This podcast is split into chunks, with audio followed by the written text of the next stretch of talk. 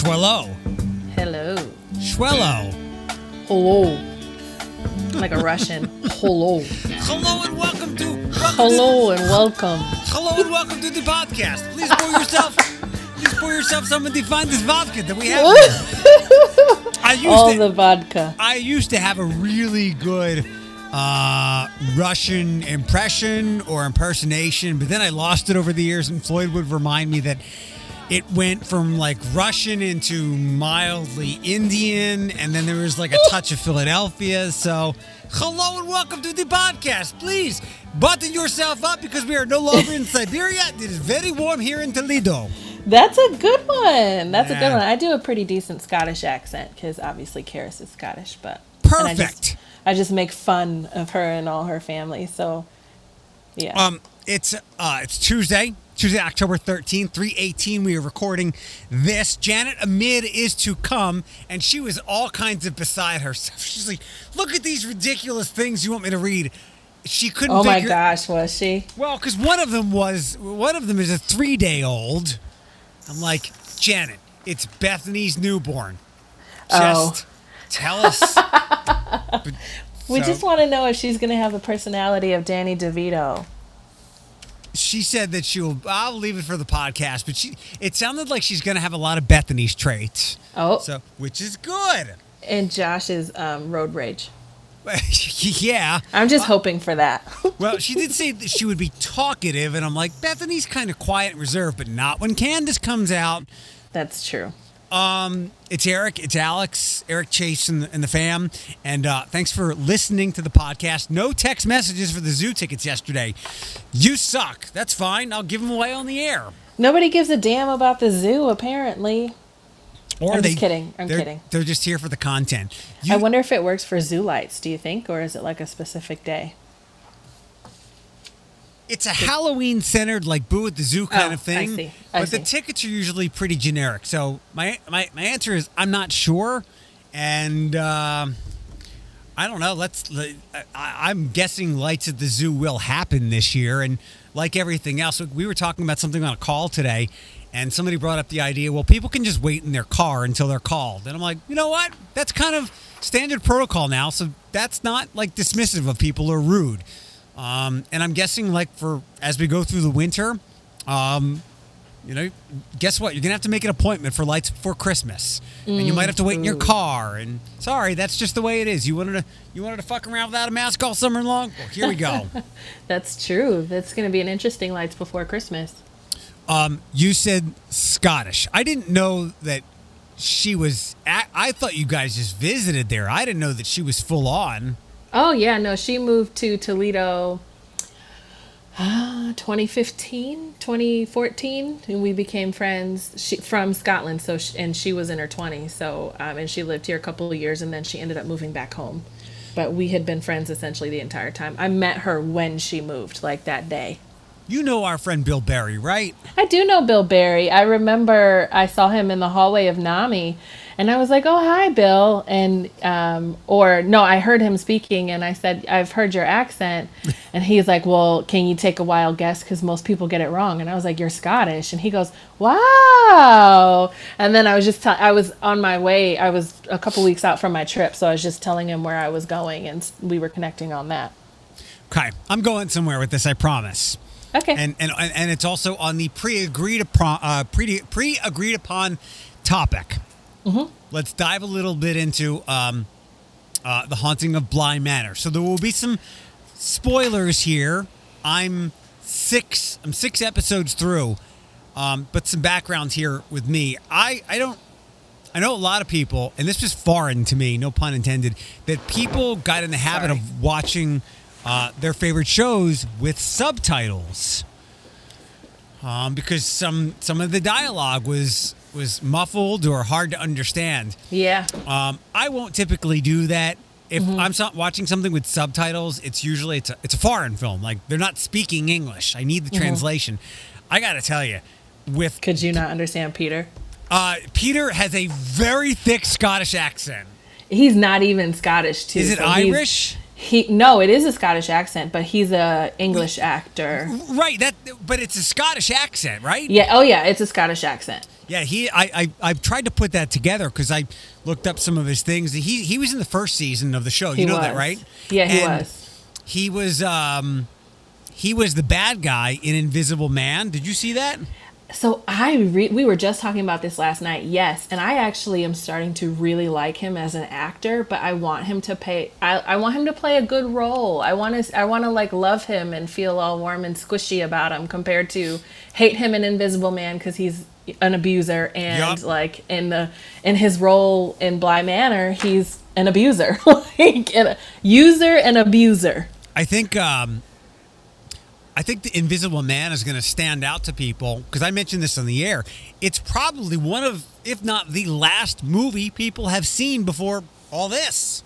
I don't think so because, well, it you know what? Yes, they they released it while the theaters were still, you know, playing movies, but then they released it um quickly on demand because I watched it in my home just a couple weeks after it um premiered. I went to go, it was one of my Wednesday afternoon matinees. I saw that.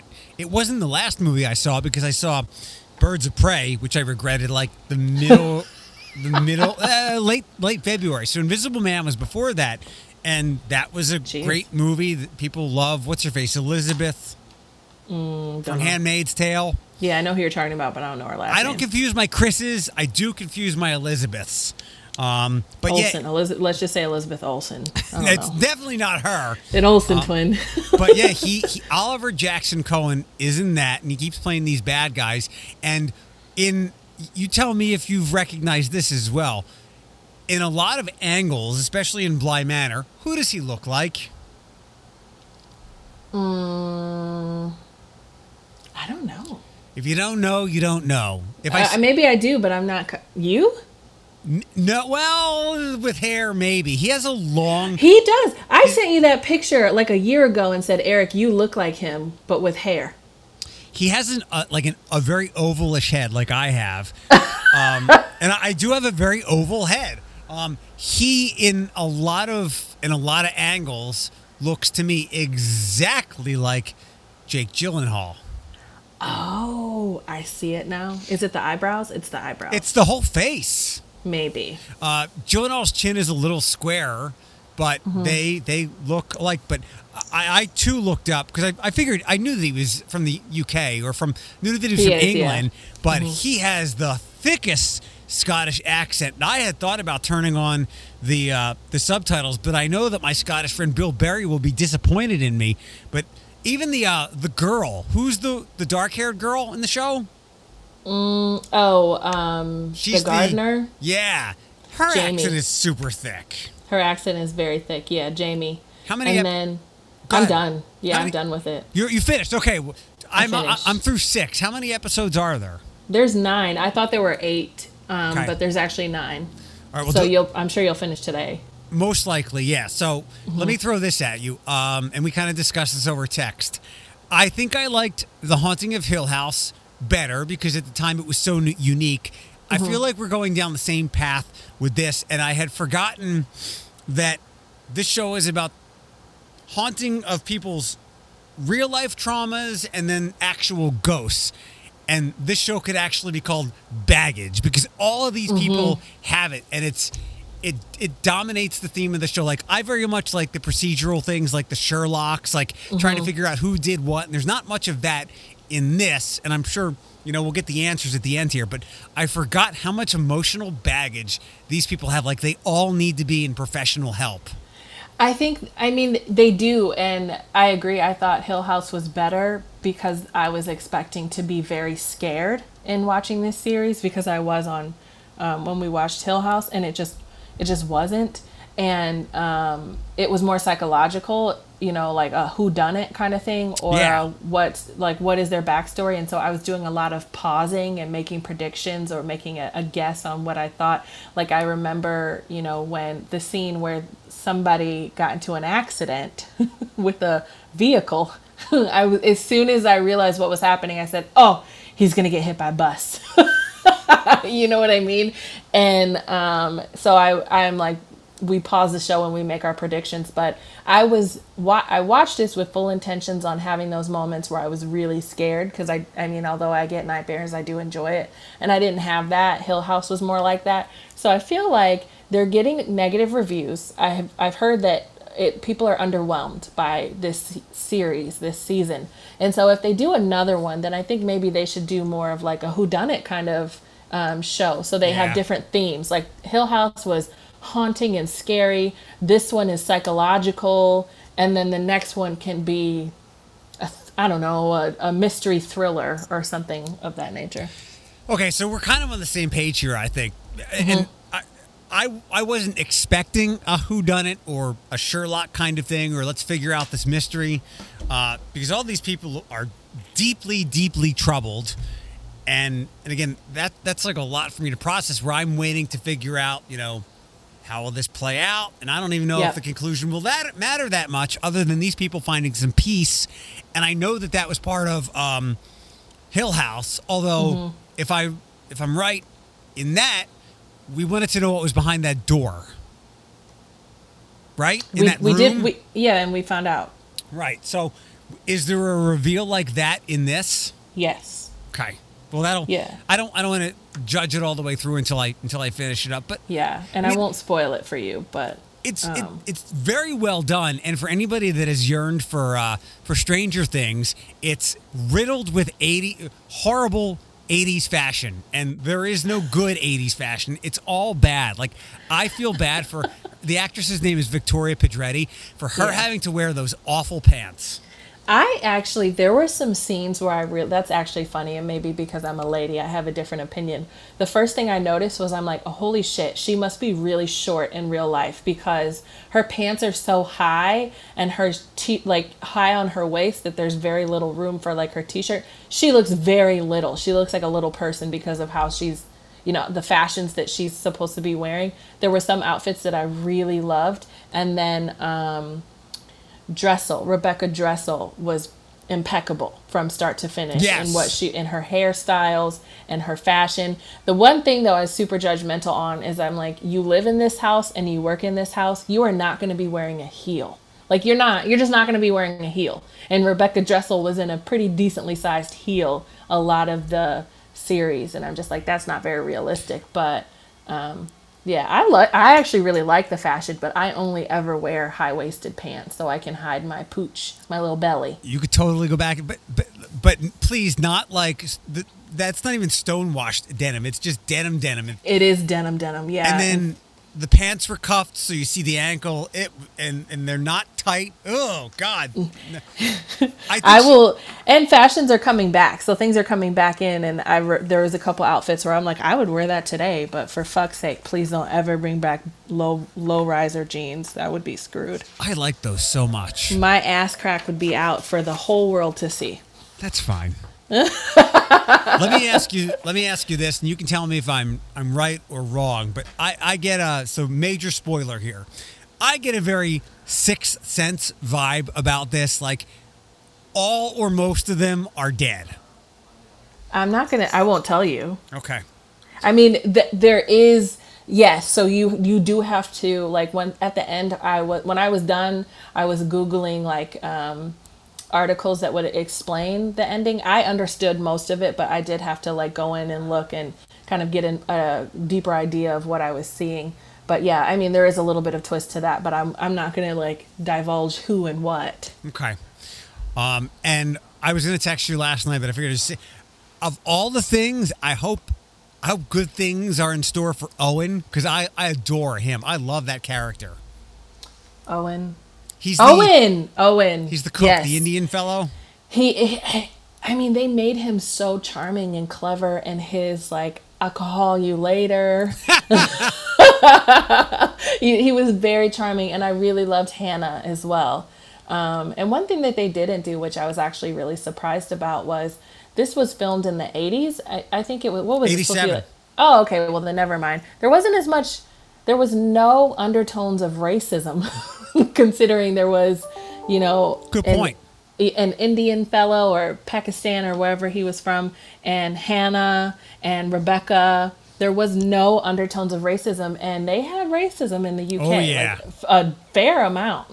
Maybe not as bad as us. Yeah, they're, they're probably not putting uh, a person like Hannah, who was, I guess, the, the house cat keeper, the house watcher. She was a like, housekeeper, yeah. The, the C E O of, of Bly Manor, and these, these rich white people put her in charge and said, you know, it's all yours. Probably not a lot of that happened back then. Especially, you know, considering Uncle Henry was, you know, his character was as he is. Um, where he was very like high class, can't can't be bothered. Like he judged um, Danny for having a stain on her shirt. You know what I mean? I, I was very surprised that that didn't come out, and but I was happy because that's not what the story was about. So, right. y- you know, um, I I've read good enough things to keep me with it that that got me going. Um, on time with this show. I, mm-hmm. I saw, I guess, some negative things early last week, but nothing that kept me from it, obviously. And that, I don't know if there's going to be another one or not, because remember, there wasn't supposed to be, um, but the reviews for Hill House were so good, they found another story to adapt, because mm-hmm. that's all this was. So th- it was supposed to be a one-shot, and I, I, I fret when you force things, you get yeah. bad sequels and, and bad products. I mean, I think that they, ha- but there was such a high demand for another one that I think that they missed the mark, but I do think that they can recover. So I hope they at least, you know, third time's a charm. I hope they at least, um, you know, take the reviews for this in mind and then create another series. Cause it's like, I didn't realize this was going to be an entirely new series. So I was yeah. expecting it was going to, The Haunting is the name of the series, and we were just going to be on season two. So The Haunting of Hill House season one, The Haunting of Bly Manor season two, and it wasn't. It was like a completely new series. I remember when I was reading up on it and how it was adapted from something, like, nope, this is it. And mm-hmm. then I, I read some other stuff, I, I guess as I finished it, like they were beginning to think, we, we have to do another one now because it's so popular. Where are we going to get a story? Yeah. Um, I hope they do that. I, ho- I do hope they make another one, though, because I did still enjoy it. I thought it was good. Good and enough to binge. You talked about um, maybe going in a slightly different direction. And yeah. what they've got to be careful is not to veer into American Horror Story. That is, oh, yeah. Y- you know what? That's actually really true. But American Horror Story, I feel like, is the same theme. It's just a different plot every time. Uh, I don't like Ryan Murphy. Yeah, I, I don't know. And I know I, that- Ryan Murphy is hit or miss with he's hit yeah, yeah he's hit or miss with me, because there's been a couple of new series that he's had come out on Netflix that I started and I never I haven't even watched Nurse Ratched or whatever that is. Right. Um the the Cuckoo's Nest uh, prequel, I think. Yeah, mm. hit, hit or miss is is a way to put it. It's like home run or strikeout, and I like the the American Horror Stories. Some were really good. Mm-hmm. And even some of the good seasons didn't finish strong. But uh, this movie, uh, this show is a lot more subtle, where Ryan Murphy is like literally taking a buzzsaw to your face. And I kind of like some of that when it's done well. Mm-hmm. Mm-hmm. Yeah, I agree. What's the other thing I was going to mention? Uh, binging. Blind, uh, binging. Can I share while you're thinking about yeah, that? Yeah, yeah, yeah. I am... doing something very COVID centered tomorrow, and I'm so anxious about it. So we have a, I have a virtual conference that I am one of um, like nine hosts of, and it's national. And so we have a conference, the board, I've joined a board in December, and we work towards educating and consulting on programs like mine nationally and in Canada. And um, we have a conference once a year that people come and attend, and it was supposed to be in Louisville this month, this week. And obviously we could not do it because of COVID. So we transitioned it into a virtual conference for people to attend. And there's so much technology surrounding this conference that I am so overwhelmed. Like what? I have to, I'm, um, so it's two days. It's tomorrow and Thursday. Um, and we have one hundred fifty people attending from ca- across the country. And I am moderating a couple of sessions with some keynote speakers, and I'm introducing a couple of TED Talks. And mm. I have to, uh, I will have to kind of go to my link and c- check in thirty minutes in advance, and and then, you know, welcome everyone to the session that they've entered into virtually, and you know, lead the discussion and moderate. And those are not things that I'm afraid of doing. I do them all the time here. Well, not all the time, but I have done them here. It's the fact that I am doing it virtually and I know next to nothing about computers and tech and help desk and all this stuff. And so I have been a little anxious, and now we're we're at the eleventh hour and it's tomorrow. You'll be fine.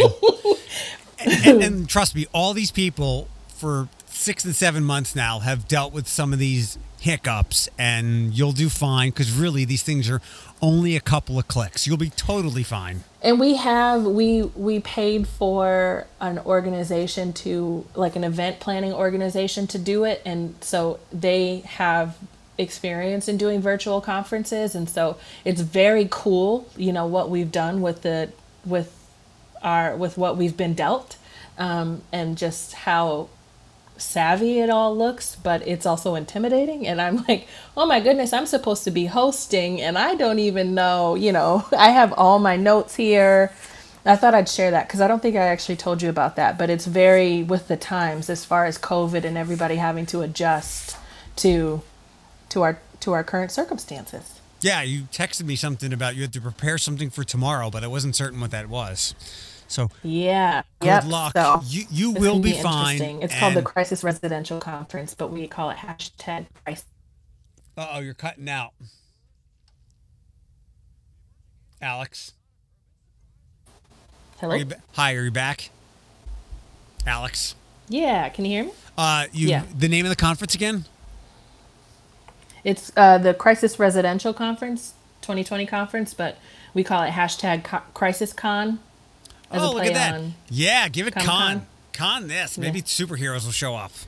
We did have it in San Diego one year, so I think that was when it became Crisis Con. But it makes sense. It makes sense. Well, good luck. You'll be fine. Everybody's oh, had everybody's had Zoom hiccups, and I can't connect, or I'm too loud. Uh, you're too far off the mic, so we're we're used to it, and you'll be fine. And really, it only is a couple of different things. I mean, uh, you're talking about tech of. Of everybody who's uh, not zoomed in, but what we use to do this is that it's it's called Clean Feed. It is a, it's like Zoom but no visuals. And you've mm-hmm. been arguably straight A's across the board since we've done that, aside from Floyd. Well, it's actually it's. I was so happy that it, how simple it was. I mean, other yeah. than trying to get clever with making sure I had like the appropriate headphones and making sure my phone is charged, which I'm awful at. But it's, I mean, you just click the link and you go in to start it and it starts the, you know, and, it, and it's really simple. And I've learned, you know, over from March on, I've essentially learned what I can and can't do with it. So I can't search something on the internet while we're in Clean Feed, but I can get onto Facebook if I want to look something up. So I've learned what's good and what's not good with it. I have a question for you. Yeah. I, I already asked Janet. Um, I'm going to tack her on to the end of this podcast episode. Um, and I don't know why this, this just hit me. I guess because we were having Janet on today, so it made sense to ask. So when I'm flipping around different podcasts, different radio stations, satellite, all this stuff, most of the stuff that I enjoy is like hip hop and, and urban stuff. Mm-hmm. Um, and today the the host that was on the air was talking about whatever season it is for astrology, and, and this was a guy, and he was super into it. I've heard black female hosts be into that before.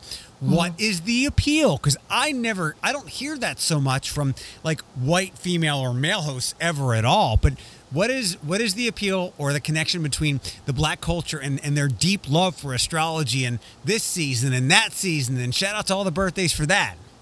I don't necessarily think we have a deep love for astrology, but I know that within our culture, especially with millennials and older, we began to learn, we began to kind of, um, how do I say this? Look deep and internally about our traditional Christian values that we were raised with and how a lot of it came from colonization, and that in our African roots, you know, way back to before we got brought to the U S, before, you know, your, your um, Caribbean roots, before it was colonized by the British, um, we had our own, you know, beliefs and practices that were a lot more um, centered around, I think, how do I explain it? Sun, the sun and Mother Earth and elements and spirituality spirituality compared to Christianity. So Christianity is just kind of a construct or a, you know, form of col a representation of colon colonized um, groups that were brought brought to us by white people. So as we are learning more about our history that was not taught to us in history books, I think a lot of people are educating themselves and evolving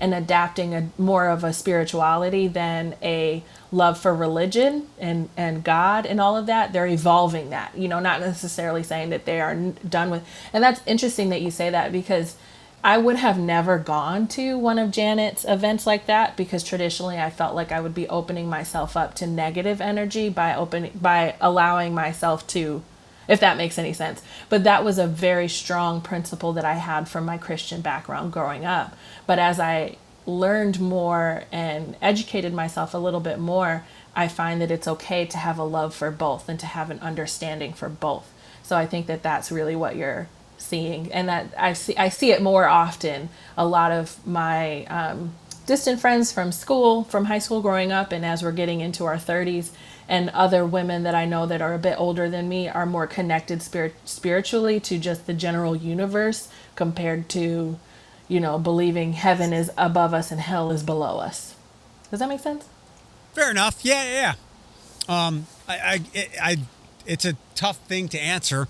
Um, But I hear it a lot, and I'm like, I have a question, so I'll ask one of my very cultured friends who doesn't look yeah, like me. Yeah, I, I think it's just an evolution of understanding, you know, where understanding how we were taught and educated and how narrow it was, and how there is a lot more, you know, just like people didn't know about the Tulsa massacre because it wasn't in our history books, you know, those kinds of things. It's just, there's a lot that we don't know. And I think as we're getting older and as social media is allowing us to share in these conversations or see what other people are doing, we're becoming more open to educating ourselves on all the different ways in which uh, all of our history and where it comes from. Someone close to, not very close to me, but, you know, close enough, shared um, some things on Facebook last night, and I think they were doing some sort of prayer for their family member, and it was a lot more spiritual than it was a religious prayer, and it involved, you know, divine energy and things like that. And then at the end, where you would normally say amen, they said something, I don't even know how to pronounce it, but it's spelled A S E. So they, you know, they said something like that. And then there were like nine comments, and everybody said the same thing below it as if it was like, amen. But it, it, and I, I was like, what is this? So I looked into it a little bit more, and they describe it as like a divine force or energy um, that gives power to all things, including like inanimate objects or people or somebody's journey or something of that nature. It, they call it like the force that's behind all things. And it's like a traditional African word or from the African diaspora, and it was it you know but it's things like that that I feel like made it at least made me look into it a little bit more. So now I am a lot more educated, so I wouldn't be surprised if other people also start to look into the, some of the things they see, and and you know, they do their history and their research, and then they say, you know what, I think I think this fits me, you know, more than p potentially Christianity or Buddhism. Like, you know, I feel like I follow more of the practices of Buddhism, and I didn't even know it. Same. You know, so as yeah. an adult, that's what I think, you know, that's where I align. Um, and everybody should see uh, Serpent in the Rainbow. I don't think I've seen that. I know, if, don't judge. if you if you like this conversation and you want to mm. throw some burying people alive and zombies in, Serpent in the Rainbow. It's from like eighty-seven or eighty-eight, and for some screwy reason, here's how bad the parenting was, and this is why some of us have survived. My mom took me to see that movie, and that had that had to be rated R, and it's um it's I think it's Haiti. Um, it's, it took place in Haiti, and they have some very bizarre religious rituals that involve yes. like yep. zombies and coming back to life, and I was scarred a lot when I was like eight or whenever my mom took me to see that. But I like learning about other um, religions, the ones that I don't know about, regardless of where the countries are, because the ones I do know about don't seem all that great. Yep. I mean, yeah, exactly. And I think as we there's been an evolution in the last ten years or so, and that people are, you know, putting a lens on what, on our traditional values and why we still have them, what, you know, and, and what's wrong with evolving from it or elaborating on it or learning other things and adapting that as our own. So, um, I think it's fantastic. So that, yeah, that's, that's my thought on, on what your question was. Okay. Well, thank you. We Sorry, were, very we were very expansive with that. Um, a couple of quick last things. Uh, we'll stay with me asking you uh, black questions, I suppose. How excited were you? Was this glamour that named Regina King and some others Woman of the Year? Oh my God. I mean, it it it gives you goosebumps. And I, you know, I'm always questioning, was I just not paying attention to before, or does it actually mean something to me? And I really love Regina King, and I think that she has had, I think she won an Emmy last year for her role in Seven Seconds. And um, she has played some characters, you know, in, in Watchmen, the character, she, she played the main character, you know, she played yeah. what would have traditionally been a male role, and it was Regina King, you know. I'm I'm very proud of her and proud to see where she is evolving into. Um, the ninety-nine-year-old woman that was Native American was there as well. Do we have her name? I don't. I only recognize Regina King on the list, and I, I'm okay. sure, I think the average person, that's all as well. But obviously some very, um, I guess, off-the-radar women who've had successful years and a challenging one for sure. I mean, there's, I think that there's been a, there's been a huge back and forth on, um, when there's an award show coming around or there's any kind of acknowledgement, and Is- Issa Rae actually coined the term where she said, I'm voting for everybody black. They're like, who are you, you know, who are you in favor of winning? And she's like, I'm just rooting for everybody black. I want everybody black to win. But that's a, that's, that's a real thing. And I think that it's something that a lot of people don't understand unless you're black, and that we weren't represented for so many years, but we are fucking fantastic. We produce quality work, and there's talent there.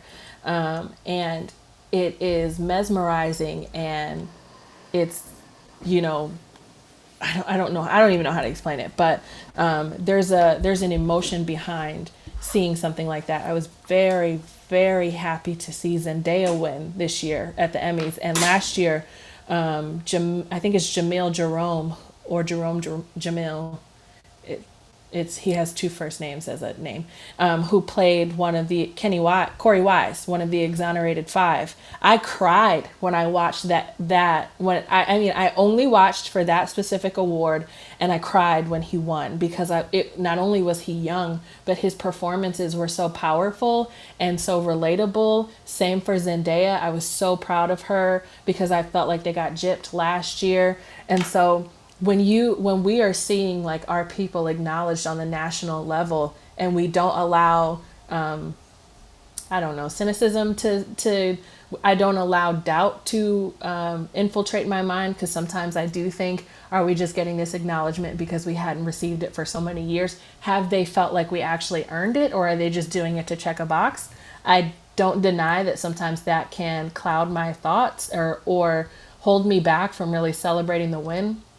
But it's powerful and emotional anytime, anytime anyone um, receives that acknowledgement. When Black Panther won the awards that they won um, for the um, excellence that was that film in in editing, in music, in in um, costume, in acting. I mean, it was just the straight up every, the straight up movie nomination. The no, I, yeah, exactly. I mean, at, at all levels, there's there's excellence with with Black actors and and Black artists, and I'm so grateful. And it's overwhelming and emotional to just see see that being acknowledged. And uh, no more talented person than Regina King, who does things behind the camera as well, and is mm-hmm. dabbling with a little like Ava DuVernay kind of uh, talent. So she's got a long way to go. And and to think she came from two two seven and Living Single and other things that we grew she up with. Sure did. And that's that's I think that's why. And I I know I'm always ramming Lovecraft Country down your throat, but I think that's why I love Lovecraft Country so much, because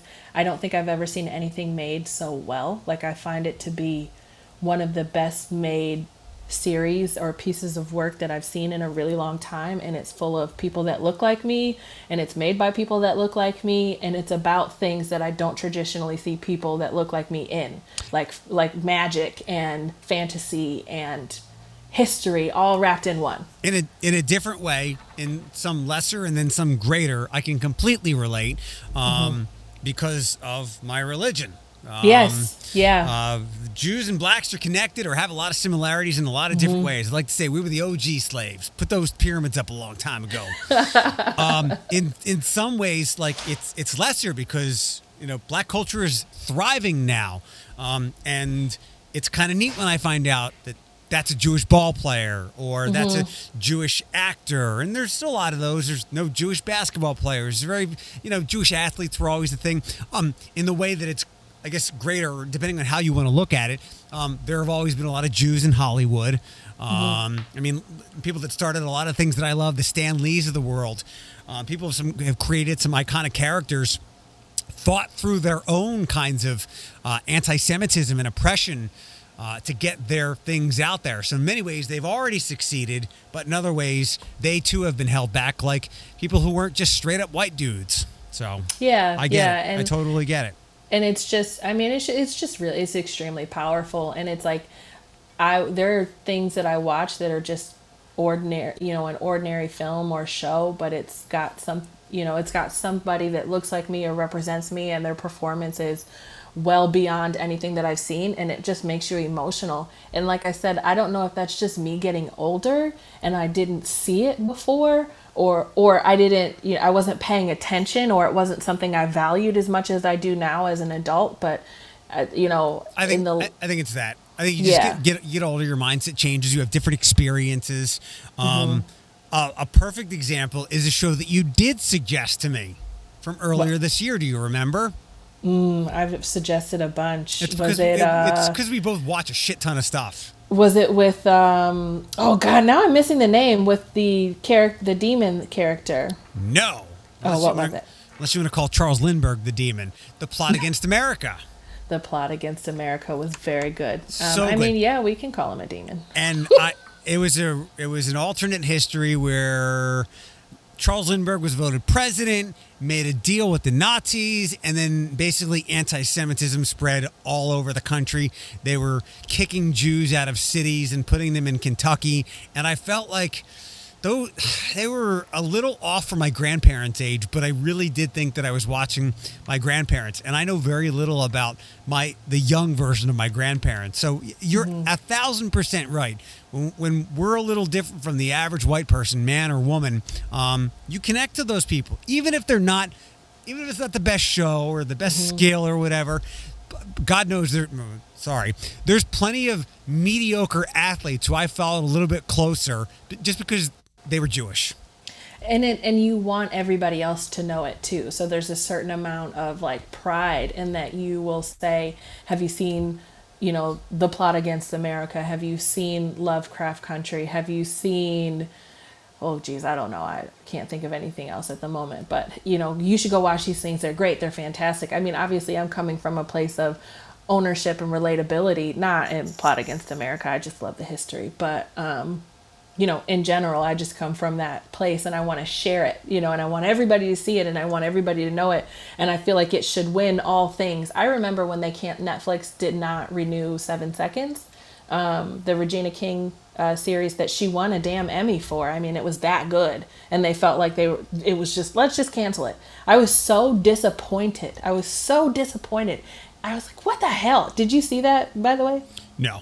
It was essentially, the plot was essentially a young man was killed um, and the police didn't do anything really about it. I think either the way that it was investigated or even how he died, I think involved dirty cops in Brooklyn, maybe, or the Bronx. And Regina King played a mom who um, went above and beyond trying to get justice for her child. And no matter what she could do, she couldn't get it. Um, and it was just... It has happened in many ways in our country as a true story. And it was just one of those moments where it was being filmed and shown at the perfect time. I don't understand why Netflix didn't find value in it. I was really disappointed at that. Um, I mean, obviously they gave us um, the exon- I call them the Exonerated Five, but people know them as the Central Park Five. Um, they gave us that, which was fantastic, by Ava DuVernay, but still. Um, um, people should be prepared, because I've gone through this a bunch now. There's a lot of politics that go into what Netflix has, and sometimes mm-hmm. good things get canceled mm-hmm. or discontinued for a variety of reasons. I've been through that a bunch. Um, I know. I want to wrap us up so we're not going too long. I have one last question for you, a quickie. Sure. Is it me, and maybe you've not had time, but Prime Day and all the tentacles that have come from it with Target and Best Buy and everywhere else, it seems somewhat underwhelming, or maybe there's just nothing I want to buy. Probably nothing that you want to buy, although I haven't looked. So okay. I'm not, I have b- recently become an Amazon shopper. I, sh- I just bought something there last week that should be delivered today. Um, and I've bought a bunch of stuff and I'm like, ooh, this is kind of cool.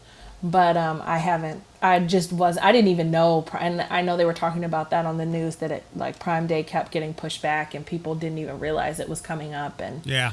Um, that must be, though, why I'm seeing sales at, on other websites, because yep. I've got a bunch of stuff in my shopping cart with, like, Just Fab, and now everything is fifty percent off. So my shopping cart was like two hundred thirty bucks, and now it's one hundred thirty. Yeah, there, there's like a, a halo effect of, of things in life. This is the the nuclear bomb effect of Amazon doing Prime Day. I'll um, take it. Yeah, there's uh, there's this Target sale that happens every couple of years, or I guess mm. around the holidays. You buy two video games, you get one free, and me and my people always send it to one another. Today they're doing like half off brand new games. So there's big deals everywhere. I did see a good deal. If you want AirPods, I think AirPods um, with a wire, one of the charges was like one hundred twenty bucks. And I, not AirPod Pros, but AirPods, and one hundred twenty bucks is a pretty good deal for that. So if you look hard enough, you'll find stuff. If not, you won't find anything. Can you tell me why, Air, like, what's the value in AirPods? I am, again, when I say I'm not a tech person, I have an iPhone only so that I can use the internet and get on social media and take calls and send text messages. I literally do nothing else. And I don't know why, like, I understand it's convenient not to have your ear, your headphones attached to a string attached to your phone, but I would never pay that much money. And if somebody gifted me those, I would say, you wasted your money. You could have bought me a gift card to buy some shoes. I, I, I was happy to disconnect the cord, although I thought that would only lead to me losing my AirPods. I am mm-hmm. happy that I have them. They mm-hmm. get a little clunky every now and then. I probably wouldn't have bought them on my own, but with Philips discount and then turning in a couple of old devices, they cost me like fifty bucks. Um, the the overall answer that you're looking for is it's a status thing. Uh, we've, we've gone from, you know, wanting to drive the best cars, and clothes will always be a be a sign of who and what you are. But what device you have and what technology you have is often a status symbol these days. I guess so. I mean, I don't even know. I could not tell you what year my iPhone is, what uh, model iPhone it is. I can't tell you when I got it. I can't tell you when the last time I updated it. I usually update it when I feel like they are scheming to try to get me to buy a new one. So, because um, I believe that that ha- if I'm if I believe a conspiracy, I believe that happens. But um, I cannot tell you those things. We have an iPad. I never use it. I don't use my computer. Unless it's for work purposes. I don't, it's just, I don't get, I don't get it. I think, and I agree though, it's a status, because I think for a while I wanted a new car, but then once I changed directions and said I wanted a new house, I'm perfectly fine driving my twenty fourteen Jeep until I can get myself a twenty twenty next year or something like that. Um, but yeah, it's, it's funny. I'm getting older. Look at me evolving, mm. evolving. Well, at least you're just getting kind of crotchety rather than, well, you've already physically broken down. So you're, you've crossed that bridge earlier than thirty. So can we well. have, you're going to love this discussion at some point, but I think like I'm not, I, every time I eat a meal, I don't feel well after, like I feel really nauseous or I'll have to pop a Tums and I'm like, I'm going to have to change my damn diet. I'm getting, yeah. I'm breaking. Your, uh, my doctor explained that to me, even though he didn't diagnose it. I had a, a sensitivity to dairy. He mm-hmm. said, as you get older, the acids in your stomach don't digest foods the way that they once did. So, ta-da! Yeah, I'm I'm like breaking down. I don't like it. Uh, well, good news, it only gets worse. So oh, uh, great. this great. is why you need your health insurance. Good luck tomorrow. You'll do to you'll do totally fine with the uh, the CrisisCon.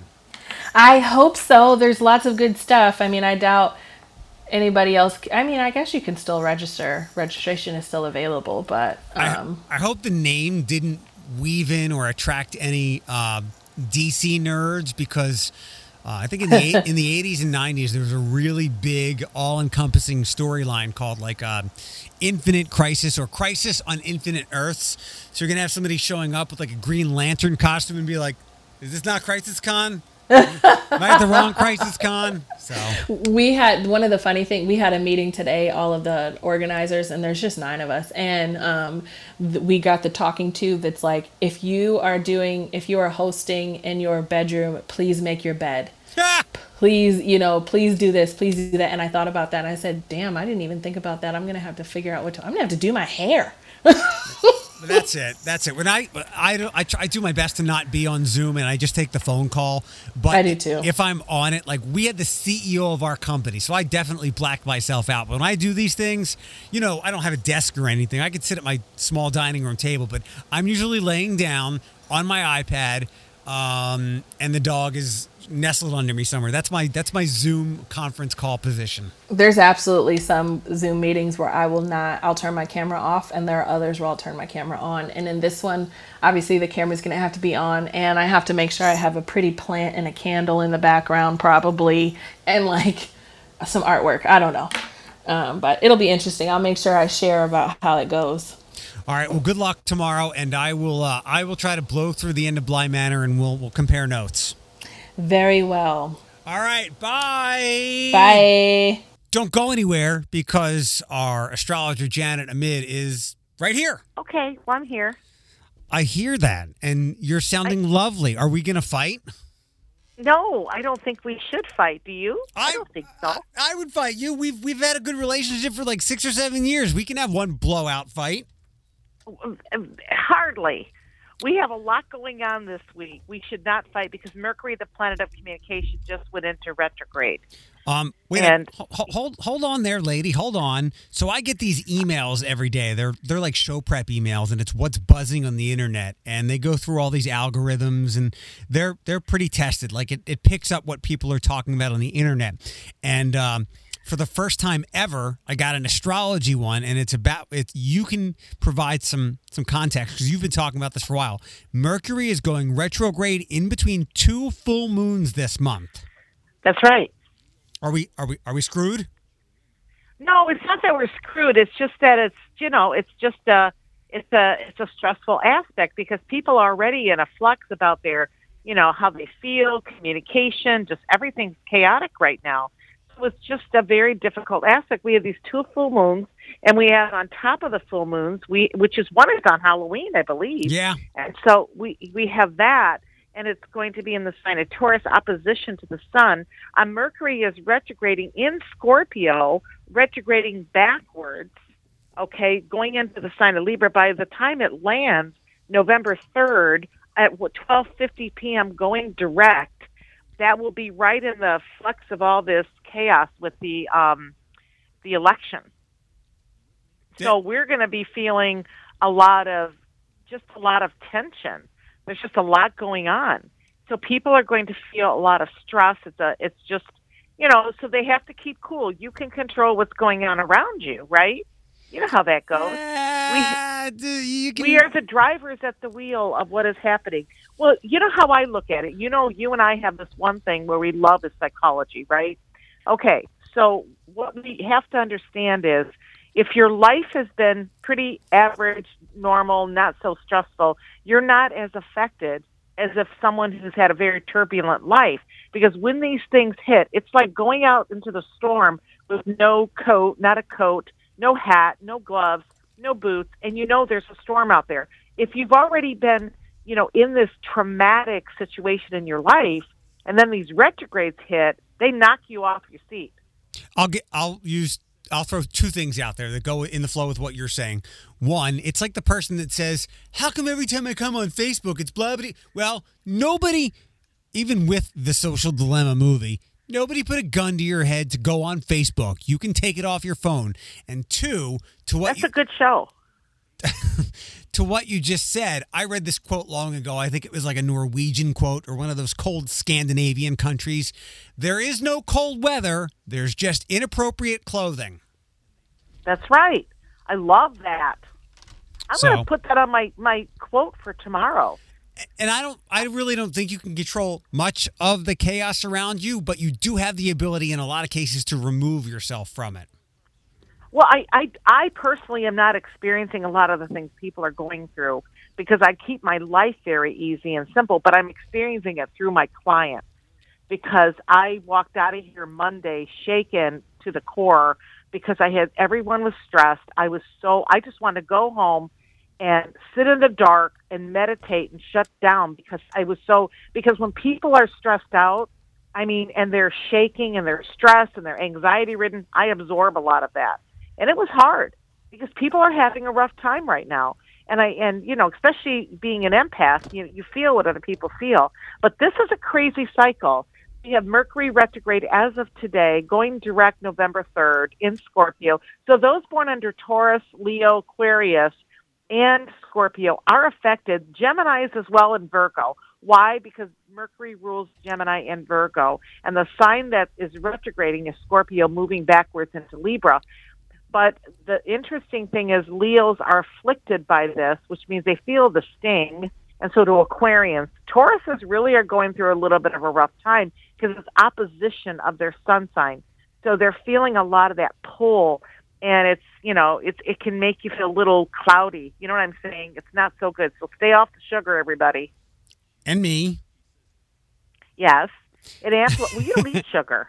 Not a lot of it. No, I don't really have a sweet tooth. I have a car. I it's the, is it a carb tooth? I don't have a sugar tooth or a sweet tooth. I have a carb tooth or a carb belly. You have you have very good food habits, from Mo- what I know of you. Mostly, but when I when I go off the rails, I go off the rails, and I got I got to get that under control.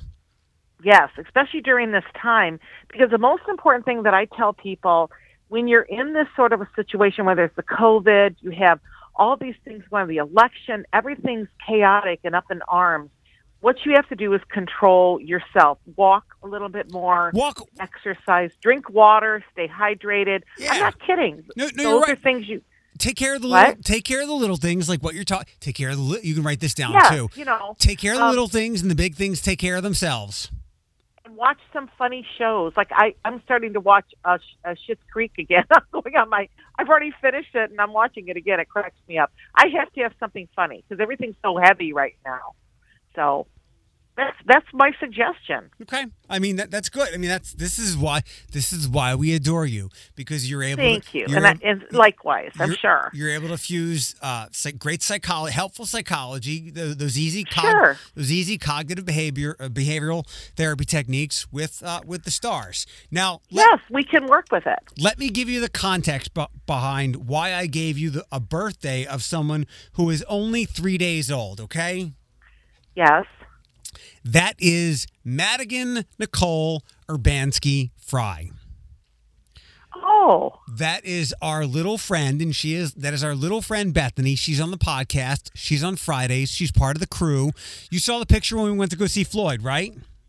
Yes, yeah, absolutely. She, she's there. She's one of the people. I say that she looks like Juliana's sister. So, oh yeah, uh, darling. Bethany gave uh, after like thirty-six hours of labor, um, and and one one cut to the belly. Madigan made it out. Oh. So I figured you oh. could could give kind of an uh, a, like you're you're always asking well, for this, we're always asking for well, time you know of how, births. So I, we have the well, exact time. I, no, of birth. I do. Thank you for that.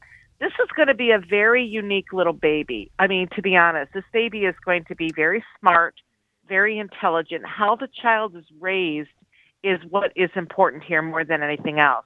But this child's going to have a Capricorn rising sign, very vocal, will probably talk very, I mean, early, early on. Moon in Cancer. So the baby is a Libra with Moon in Cancer. There's a lot of squares going on here, but that doesn't mean it's negative. It just means the child's going to be very, um, I want to say, will be multifaceted with different, uh, you know, areas of interest. Like sun sign in Libra is creative and artsy. Then you have Mars in Aries, which is that assertive, you know, in retrograde, talkative, communicative sign, lots of attraction to friends from different cultures, very accepting in, in when it comes to people of various, you know, uh, areas of life, you know, just really open to that. Very, uh, very sensitive child. Moon in ca- Cancer is very emotional. So I would say this is a very sensitive, caretaking baby. So I, I think it's, you can't, you can't look at a chart and say, oh my God, I'm born under all these bad aspects. Is this going to be okay? You have to look at how the child is raised, you know, and my father always told me that, and, you know, I always quote my dad, this is going to be a very unique child and very wonderful baby, very close to mommy. I see a lot mm. of a strong connection with mommy, not as much with daddy, mm. close to daddy, but not like mommy. Can't wait to pass that along to Bethany. And you talked about like being very accepting and having friends of all different shapes and colors and being very artistic. That's a lot of Bethany right there. Oh, definitely. Very sweet baby. And she's sweet too. I can tell that. Just very kind. We love her. So, we love her. Yeah. She, so I'm excited she, for her. Tell her I said, yay. We'll have to do a, a baby book for her. I will. Um, this yeah. Laurel person. So I got, I, I know I got her birth time, but she just gave me signs for the two chicks she's interested in. And I figured that would be something to work with. Well, it is, but I, but signs don't mean anything. It's like, it's like saying, that it's like saying, what does your uncle look like? You give me a piece of his ear. How can I tell what the person looks like by the sun sign in their chart? I don't have, but I will say this. Now, I will give her credit because she gave me her information, which tells me a lot about her. So when she says a Virgo, or what was the other one? I forgot. Uh, uh, one is a Sag, one's a Virgo. She's four ten ninety. Yeah, because I'm on my cell phone, so you, you texted me with it. Okay, so Sag would be an int- well, she would really relate to a Sag well because her time of birth gives her a Sag rising, and she would relate very well to a Sagittarian. Plus, she's an Aries with Moon in Libra. So, but Sag could be a little competitive depending on what the Sag's Moon is in, Mars, Mercury, all that other stuff. But she would feel more like a connection to. She would have more of an attraction, I think, for the Virgo. But she would like the Sag as a friend. Okay. She would feel comfortable with the Sag as a friend. Don't, That's how I would see it. Don't ever undersell how great you are. I could literally say, Janet, uh, this person wants a reading, and you could say, what's their information? I could say, they said they were born during a year, and you'd be like, oh, my God, I just... Because you're so intuitive. Well, I, I've been doing this forever. I mean, my God, I can't tell you how old I am, but I've been doing it for a long time. Uh, now, who's the other one? What's the Who's the other one? Her, What's that birthday? Her name is Melody, eight twenty-nine seventy, and uh, I try to shorten these things because sometimes people can get wordy with their messages and their posts. Her kids are oh, out. No, of, that's fine. Her that's kids good are, enough. Her kids are grown and out of the house, so now she's considering uh, moving. And I can totally, uh, I would say, absolutely do this. Move to a warmer place to live and work. Well, I would say that would that would not be a bad idea. Uh, the one thing, you know, with her being a Virgo, she does like a lot of her space. She's obviously, she probably had kids very young. So I would say she's, um, you know, being a Virgo, she's one of those people that, you know, at the age that she's at, she's saying, okay, I'm going to spread my wings, have some fun. She's a nice person. She definitely is. And I would say that with her birthday being the way it is, you know, she would be somebody that would have a lot of Virgo in her chart. So she's very methodical. Her moon's Leo, so she's very devoted to her children. I mean, the woman is a always about her kids, you know, that sort of thing. She um, she's quite fun. She loves to have a good time. I definitely see that. I could say if she's going to think about moving, her time at birth would have told me whether she should live in the east, north, south, because that because where your planets fall into the houses will indicate where your preference can be. So, um, but I would say according to her moon in Leo, her Mars in Leo, though she's a Virgo, sunshine, sunshine, a lot of space. So I would say someplace in Florida, someplace by the water, ocean. I mean, if she wanted to go up north, way up north by the, by the lakes, I mean, but I would say definitely warm climate for her. Where should I go based on when, uh, on my birthday? And I think my time of birth, per, time of birth was, you, when, you, was the you morning. You set your chart. Aren't you from Pittsburgh or something? Philadelphia. Okay. So, well, Pennsylvania. So you, your chart, you have a lot of planets in your ninth house, which is indicative of living, you're, you're living somewhere other than where you're born and raised. Here I am. So you're, that you're doing that. And I think you're you're a small town guy with a with a big town mentality. So you you are somebody who is open to new things, diversity, but you also like your routines and your habits. And you like that comfort of a small town, but you still have a open mind about different things. You know what I mean? Because that's, yeah. you know, which Tauruses don't like change. Hate, hate, hate, triple hate change.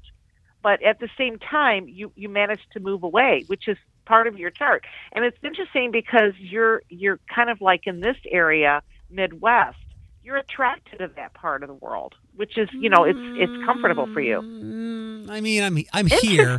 I I'm I make it wherever I am. Although I really wish it was a lot warmer here. We're getting into the time of year where you know you know my cycles well enough. From December, depending on how cold it gets, when from December until whenever winter relents, I can be pretty ornery.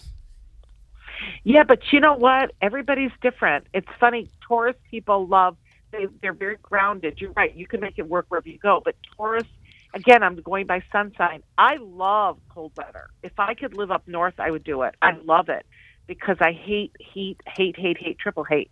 But I, but I could see where, you know, some signs that like earth signs would be more drawn to, you know, like a little bit warmer, that kind of thing. I definitely can see that. But fire signs, like Leos, oh my God, they love the sunshine, open, that kind of thing. And you have something in Aries. You have a lot of you have a lot of Aries in your chart, which is all that fire. Can I? That's a- why you like warmer weather. Can I ask you a business question? Yeah. I always think about this. So when I'm like hopping around podcasts or other personal listening, I listen to like I, I like a lot of hip hop and stuff like that. And whenever I hear some of these on-air personalities, um, a lot of them talk about, you know, it's Sagittarius season and they're always very astrology driven. Do you have more black or white customers? Well, you know, I've always told you this before. I don't look at the I, I guess I don't look at gender or, or I don't look at color. No, no, I don't okay. look at color, gender. Right. I don't look at anything. I look at the chart. But I have I have half and half. I mean, I, I don't, I mean, I just, I, I had this morning, I think I had quite a, I had six clients so far. Five of them were, were African-American. Okay. Yeah, I'm going to ask Alex about it too. Um, I, it's a question that, that I've always thought about but never asked you, and, and I'm surprised. Um, it seems like... You, Everybody touches astro- astrology in one way, shape, or form. Even even the people you wouldn't think, like the white dudes. But you know, we get calls all the time. You get, we get these these oh, messages. Oh yeah, I get so like, many men. Yeah, a lot they, of men. It's kind of like uh, it's kind of like mental health or some other things. It's they view it as taboo, but really, no one's going to judge you for it. Ask away. This lady well, knows what she's that, talking about. I think what I think people that come to me know I'm very open-minded. They like the fact that I, I I'm a minority, technically being Arabic. I'm very accepting. I don't care who's who. You know, I, I, I just think people are people, and there I, I, I have a hard time with any sort of differentiation. I have a lot of gay clients, a lot. I have a lot of, um, you know, just you know, uh, trans transies. I mean, I have a lot oh, of everything. Transgender individuals. Yeah, yeah. I have a lot. Yeah. I mean. I, I'm very accepting because and I think people can sense that. Whatever makes you comfortable, whatever makes you feel good. People are people. Well, have a uh, have a good and pleasant rest of your week.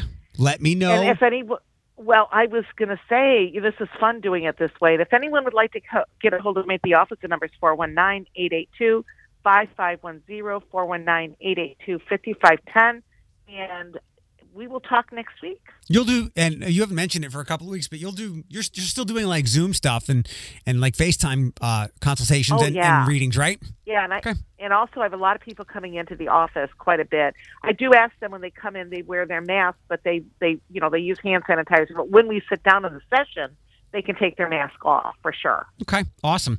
Have a good rest of your week for the billion. Okay, honey. Talk the, to you soon. Wait. Take care. Wait, Bye. wait, wait. Oh, what? For the billionth week in a row, let me know when you want to get coffee. Did you hang up on me? Okay, you got it. I hate you so much. My treat. My treat. Goodbye. Bye.